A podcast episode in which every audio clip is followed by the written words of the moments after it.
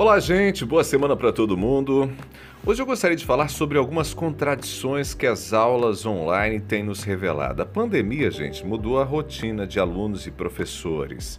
Escolas, colégios, faculdades abandonaram suas práticas tradicionais e tiveram que adotar tecnologias digitais para manter a rotina do ensino e da aprendizagem.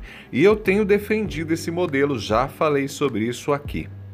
Mas, por outro lado, a experiência do ensino remoto tem revelado pelo menos dois graves problemas: a estrutura deficiente da oferta de internet banda larga e a ausência de acesso, que a gente pode chamar de exclusão digital. Milhares de crianças, jovens e adultos têm tido dificuldade de acessar a internet e não têm, muitas vezes, os dispositivos necessários para o acesso. Gente, os serviços de internet no Brasil são horríveis. Paga-se caro para ter pouco, muito pouco.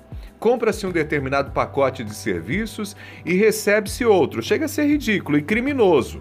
Se o país levasse a coisa realmente a sério, todas as operadoras de telefonia em algum momento seriam punidas.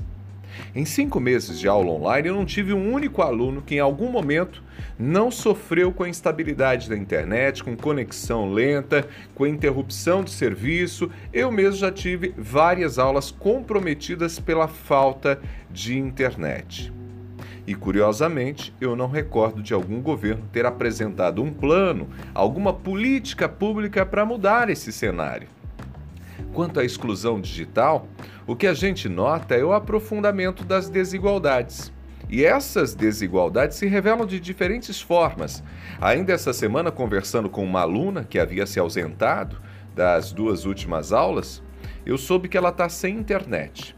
Para ter acesso a alguns conteúdos, ela sai de casa, vai até um mercadinho do bairro, rouba o sinal de internet para baixar alguns textos, alguns vídeos. Como ela faz isso de forma improvisada, é claro que ela nem sempre tem sucesso em todos os downloads.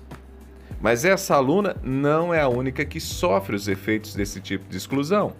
Mesmo sendo professor de uma faculdade particular, eu poderia relatar casos de acadêmicos que foram obrigados a trancar os cursos por não possuírem nem mesmo um computador ou pelo menos um smartphone de qualidade razoável que permitisse acompanhar as aulas e fazer as atividades propostas pelos professores. Agora pense, como que um aluno faz uma resenha, faz um resumo de três, quatro páginas digitando no celular? É possível?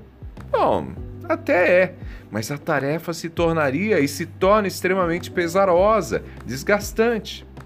Gente, num Brasil de outras tantas contradições, o ensino remoto confirma e reproduz as exclusões históricas que a gente vivencia e aponta para carências de investimento que o Estado tem parecido incapaz de responder ao longo dos anos.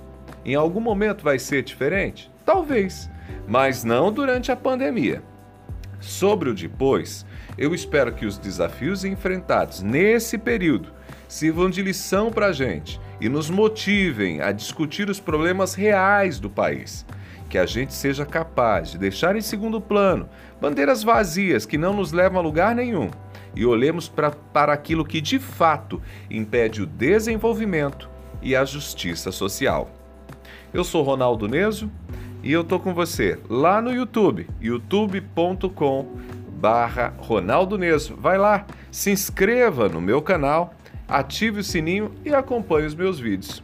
Um abração para você. A gente se fala.